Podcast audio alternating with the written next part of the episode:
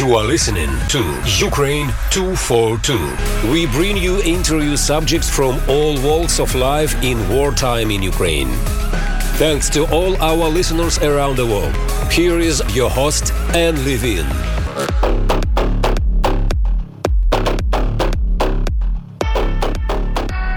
Welcome to Ukraine 242, a weekly show featuring interviews with key people on the ground in Ukraine and from around the world.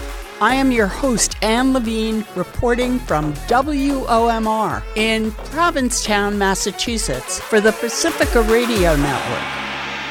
The conflict in Ukraine is referred to by many on social media as a crowd-funded war. Our guest, Mark J. Lindquist, is an American Air Force veteran who now lives in Kyiv, Ukraine, and exemplifies this. He is one of numerous independent, self-funded volunteers who run small, nimble organizations and cooperate in a network and give life-saving assistance to Ukrainian civilians and soldiers. They go to places near the front and do what large nonprofit organizations cannot. These small volunteer groups have become a vital, life-saving part of the Ukrainian defense struggle. Mark delivers clothes, equipment, and other necessities to the front lines in the Donbas region. He is a fundraiser for his tax-exempt nonprofit organization called the A-Team. He's also a musician, entertainer, and social media influencer. And during the course of this conversation, he describes how he has used those talents towards moments of relief from war for Ukrainians. This program is the second of two interviews with Mark. We begin with the clip from the first interview when he explained how he manages to live in Kyiv and his organizing work there with the other volunteers.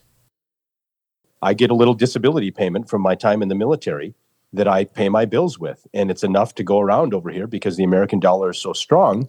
I rent a $250 two-bedroom apartment in Ukraine. Coffees that would cost $5 at Starbucks cost you 99 cents here. And so I'm able to pay my own expenses. I've spent every dollar that I had from my business and savings. And I'm not special doing that. I'm not special at all doing that.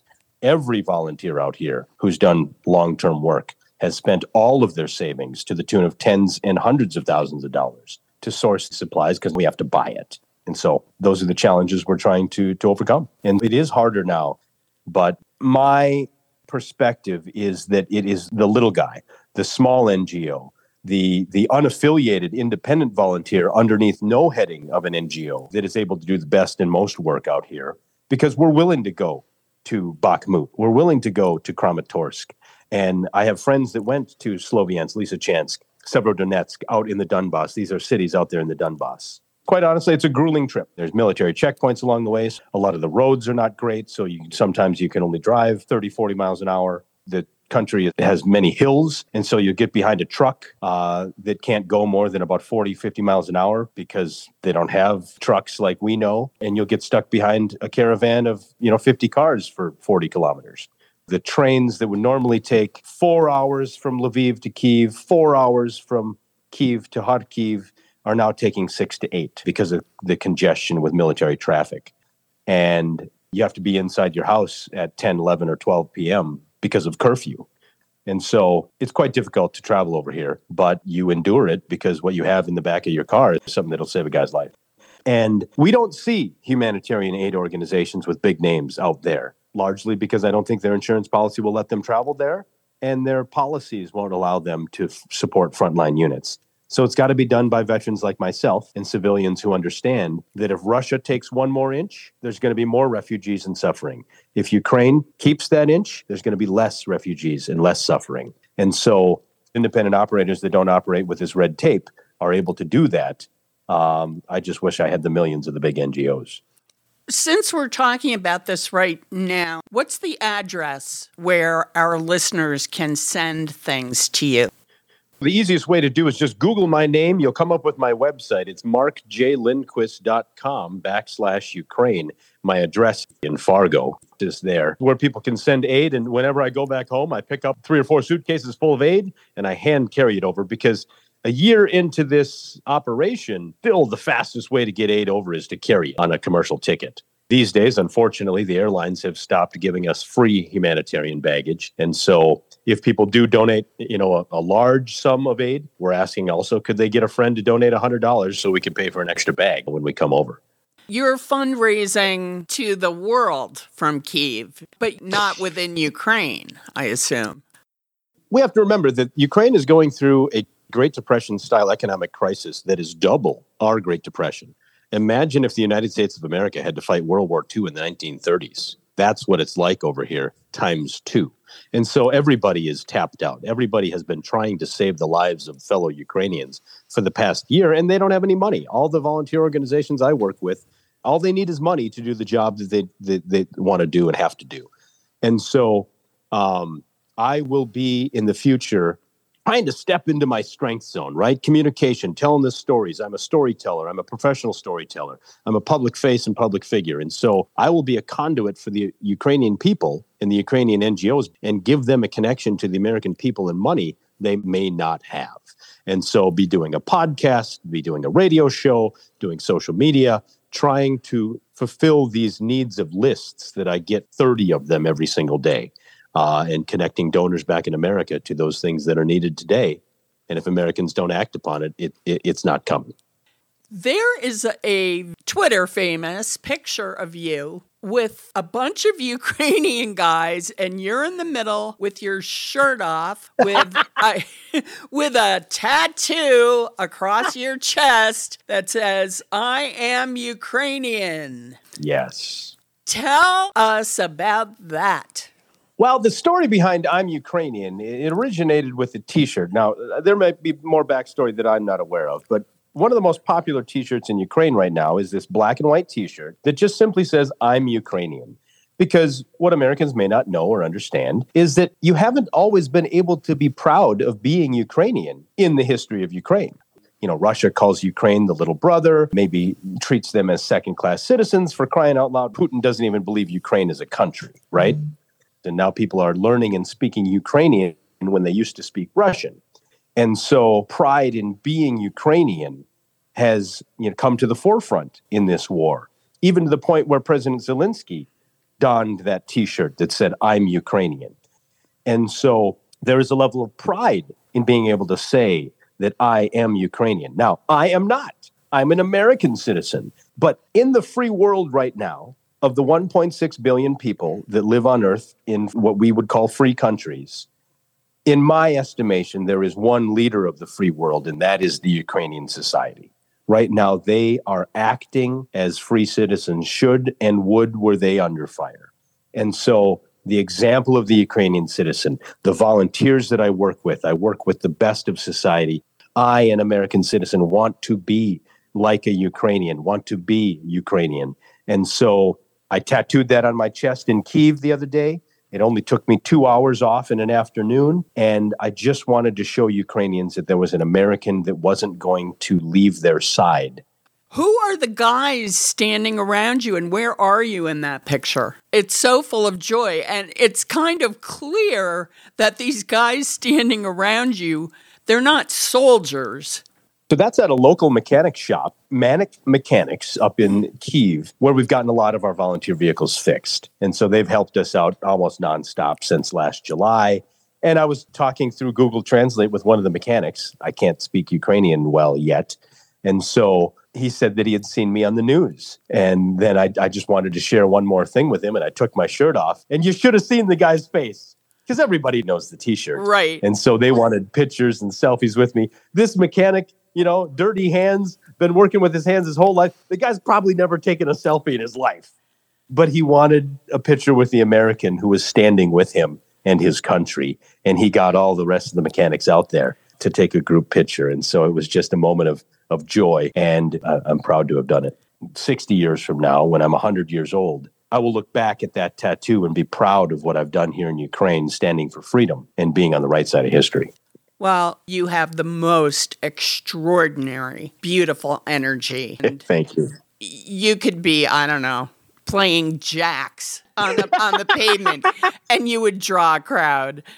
And honestly, I get to visit a lot of volunteer centers. You know, everybody that knows that I'm in town wants me to see their efforts. And a lot of times I deliver to those volunteer centers that are working so hard. And, you know, many times people out in the Donbas say, what is an American doing way the heck out here? Well, you know, what are you going to do as the American showing up out in the Donbas or somewhere in Ukraine, supporting the volunteers and the helpers? You're not going to show up and complain. You're not going to show up and be all downtrodden. Be the person who brightens their day. Sometimes I'm not able to bring as much aid as I would like because we didn't have the donations to back it up. But you can bring your presence, your smile, your energy, your upbeat attitude about we can help, we can get this done. And that's also a gift you can give as a Westerner who comes to help, your presence and your smile. And so I always take an extra measure of effort to ensure that I've got my happy face on, which is natural to me anyway. But I've never seen a photo of you where you're not beaming. So it's true. Now, Mark, I would love to get into some of the other things about you besides the extraordinary aid and assistance you provide. Could you start by telling us about your childhood? Absolutely. So my family is, a page out of a storybook. I was born in 1981 in Seoul, Korea. And you got to remember, Korea in the early 80s is not the Samsung Times Square-looking place that we know of today. Mm-hmm. It was largely in rural Korea, a third world country. And until Jimmy Carter started to pour aid into that country, then it became the $1.8 trillion economy and trading partner we know today. And so in the early 80s, Korea couldn't take care of their babies, and they sent thousands of children overseas. I was one of those kids that started out life in an orphanage and then was brought to America at age 8 months. So on March 5th of 1982, I landed at Minneapolis-St. Paul International Airport and was adopted by the Lindquist family. So I grew up in rural Minnesota on a farm. The only thing I've ever known or remember is life in America. And once I got old enough to appreciate the fact that, man, life could have gone a lot differently for me, I really just started to take action based on that gratitude for the life that I've been given. Serving in AmeriCorps, serving in the United States Air Force, now serving in Ukraine, recognizing that for one human life, the gift of freedom and being brought to a country that enjoys freedom is a gift you can never repay. And so I've tried to align my actions in my life, with that circumstance. And my service in Ukraine is certainly part of that. What's it like for an Asian child to grow up in rural Minnesota? For me, it was quite wonderful and without incident. And I know that life for a minority, a racial minority, could have gone a lot differently in rural America. But for my home community of Ortonville, Minnesota, population 2,000, I can honestly say, without stretching any truth, that I really was never treated any differently than any other kid in town. Maybe it was because I came as a young baby. Maybe it was because my family has a high level of respect in the community for the good volunteer work they do. Maybe it was because there were two other South Korean kids that came before me in Ortonville. We were the only minorities in town. There were two kids from Seoul that were in my sister's class in the class of 1996. I was the class of 1999. And so they kind of paved the way for me maybe and made it somewhat normal to have a kid from Korea be a part of the school system in the community. And so I was embraced and supported and allowed to be me. And, as an entertainer and as I kind of found my voice as a singer and performer, that kind of goes hand in hand, is that if they're going to be looking at you anyway, because let's be honest, if you're the Asian kid in the room in rural Minnesota, everybody knows that you're in the room and remembers you, right? Right. And so then you turn that into a life on stage where you don't mind that kind of attention. And try to have a sense of humor about the fact that I'm the Asian kid in rural Minnesota and have been able to turn it into a positive, for sure. You are listening to Ukraine 242 on the Pacifica Radio Network. I'm Ann Levine reporting from WOMR in Provincetown, Massachusetts. Our guest is Mark J. Lindquist, a U.S. veteran, volunteer in Ukraine, motivational speaker, and, as you'll hear, an accomplished music performer. Thank you for tuning in. Now, Mark Lindquist, you mentioned that you're a public speaker, a communicator. I will add to that an extremely colorful personality. And yes, that's the life of an entertainer, right? Absolutely. I have been very anxious to dive into this subject with you. Would you tell us about your big band? I'm a dreamer, right? I love to have a goal and see if I can figure out how to make it happen. And so I was given a Frank Sinatra Greatest Hits CD on a road trip in high school. And I fell in love with Frank Sinatra's music. At the time, all my friends were, heavy metal rockers and listening to the screaming music. And I was just like, that's really not for me. I grew up singing in the Zion Lutheran Church, in the church choir. So Frank Sinatra's soothing tunes were more appealing to me. And so I really became a big band fan. Glenn Miller, Bobby Darin, Dean Martin, and of course, Frank Sinatra. And after I went on a world tour with the United States Air Force in a USO style show, that was age 31, my last year in the military, I really just said, man, maybe I have a gift in the form of music and performance on stage. And so once I left the military in 2012, I set a goal to try to figure out how to put together a big band, try to figure out how to put together a life on stage. And so post-military, I did what every aspiring entertainer does. You move to Fargo, North Dakota. And through some connections, through some small engagements with the local symphony orchestra, through singing the national anthem at the local sporting events, you become known as the singer and was able to pull together a 17-piece big band and put that on stage around the country. And so it takes a lot of work. I produced the show, I sold the tickets, rehearsed the band and the whole thing. But having one world tour under my belt, I felt confident enough to do it. And you don't see big bands often enough these days. It's a rare thing. And so I think it's really something that the community enjoys when I have time to put it together. And so I did the big band concerts in America, but then I also did a Sinatra big band concert with a 12-piece band here in Kharkiv, Ukraine, in the midst of the heaviest bombing last summer. Oh, my goodness, you're kidding. Yeah, it was a big band bunker concert, and we did it safely in one of the safest bunkers in town. We were very careful about how we advertised the program so as not to find saboteurs at our door. And my point was, the USO is not operating over in Ukraine because the American military is not boots on the ground over. And it's a pretty hot war zone. There's a lot of organizations that have decided not to come into the country.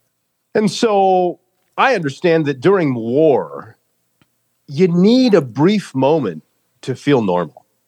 And there's nothing like sitting at a concert or a play or a show and going to that to make you feel like you are normal again. And I wanted to give the people of Kharkiv that were experiencing daily bombing, that were experiencing daily missile strikes, I wanted to give them just a few hours where they could forget about war.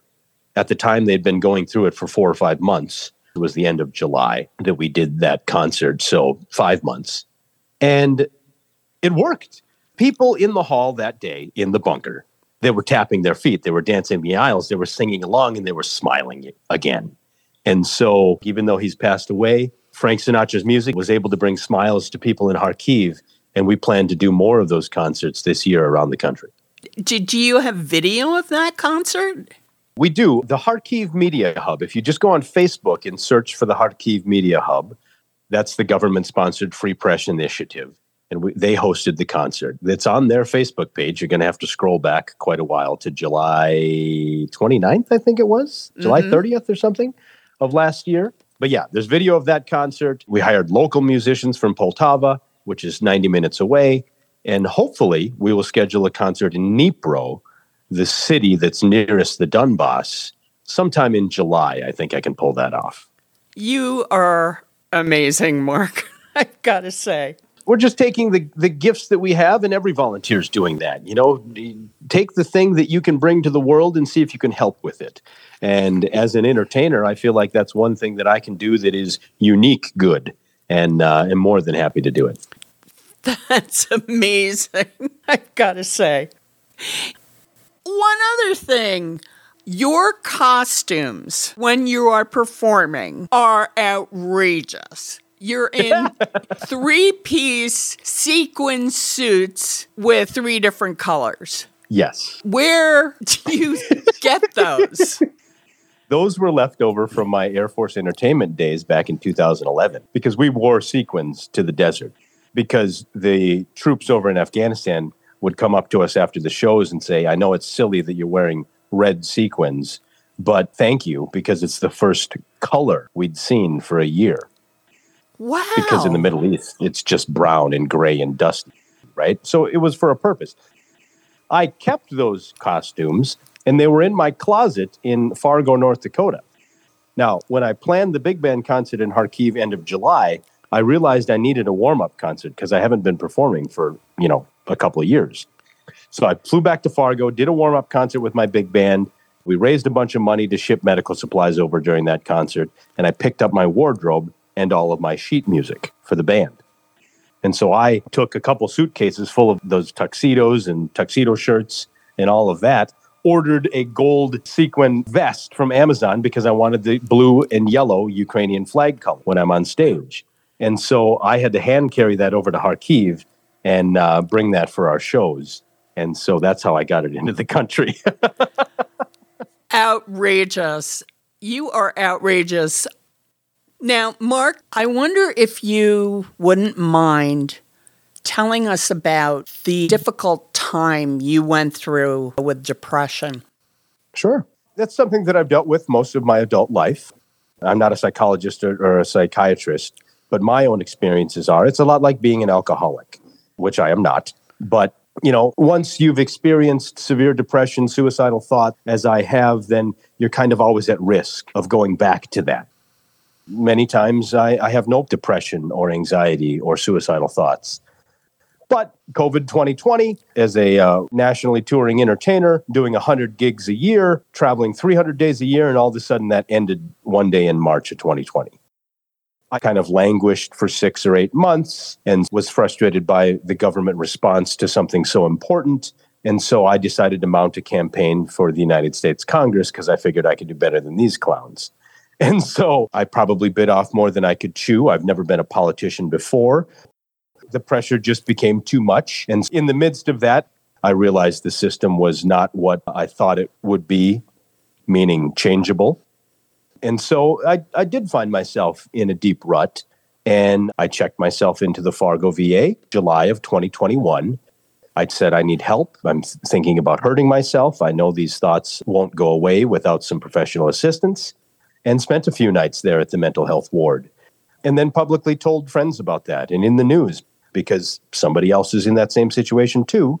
And I figured if they saw their buddy Mark, who is a public face and usually upbeat and happy, going through these same things, maybe they wouldn't feel so alone. And so I've been open about that and am an advocate for mental health and mental wellness. And so when I embarked on this mission in Ukraine, I found that my way of coping with this depression and these bad thoughts are to work toward a goal.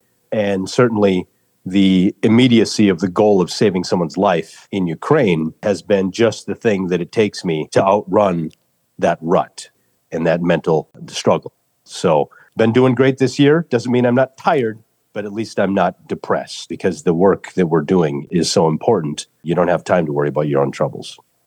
3 days as an inpatient sounds like a short period of time to me. How long did it take you in total to fully pull out of that depression? It was a few months through some therapists online, reading through my notes from therapy sessions I had down in Phoenix, Arizona from the VA down there, was able to get myself back on the right track. But it did take a few months. I found this wonderful company called BetterHelp. They're an online therapy program. You do video chats with licensed therapists. They pair you with the right one. You can test out different therapists, and it's a monthly fee. And so I was in a position financially to be able to do that. And this sounds silly, but I had the luxury of being unemployed and not have to worry about raising a family and doing a job. So my remedy was probably accelerated because I had the time to work on it. Well, I'm glad to have you share that information. because it's such a widespread problem. And every time a public figure talks about it, it helps a lot. So thank you for being open about it. What do you see yourself doing when this war comes to an end? You know, somebody asked me if I was going to continue to live in Ukraine post-war. And I hadn't thought about it before, but upon some reflection, I said, well, if I don't live here post-war and enjoy the freedom we fought for, what am I doing? And so this week, I'm applying for my green card, permanent residency in Ukraine. I can't get the citizenship yet because I don't know the language well enough. But I will live here full-time until victory. And I know that's an open-ended commitment. But like I said, financially, I'm able to do that. And I just feel like the work is not even close to done yet. And so whether this war lasts another 3, 6, 9 months, a year or two, I've committed to be here. And then once we win, all my Ukrainian friends, we've been talking about what are we going to do to celebrate victory? We're going to go to a dacha in the Carpathian Mountains. We're going to swim in the lake. We're going to, take a sauna, and we're going to enjoy the freedom that we worked so hard for. So anything after that is just your best guess. I don't know. Right now, we got to win a war. That is the perfect place to end this interview. Thank you for everything, Mark J. Lindquist. You are an extraordinary human being, and I'm honored that you've taken this time to speak to me. Thank you.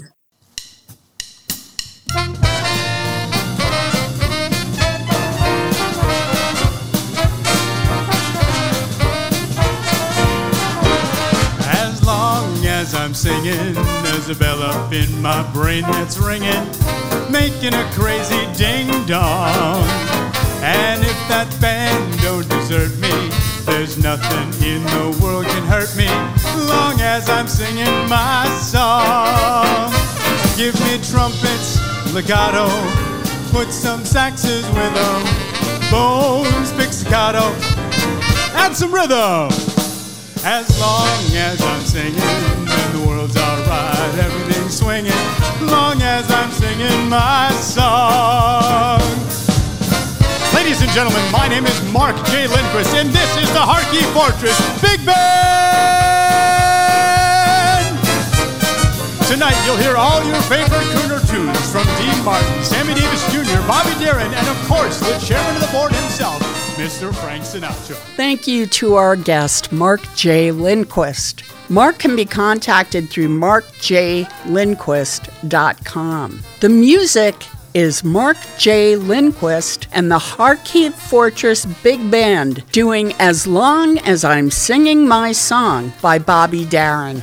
To see pictures of Mark and videos of him performing in the bomb shelter with the Kharkiv Fortress Big Band and videos of his 40-hour march, go to Ukraine242.com, where you can also access our library of previous shows.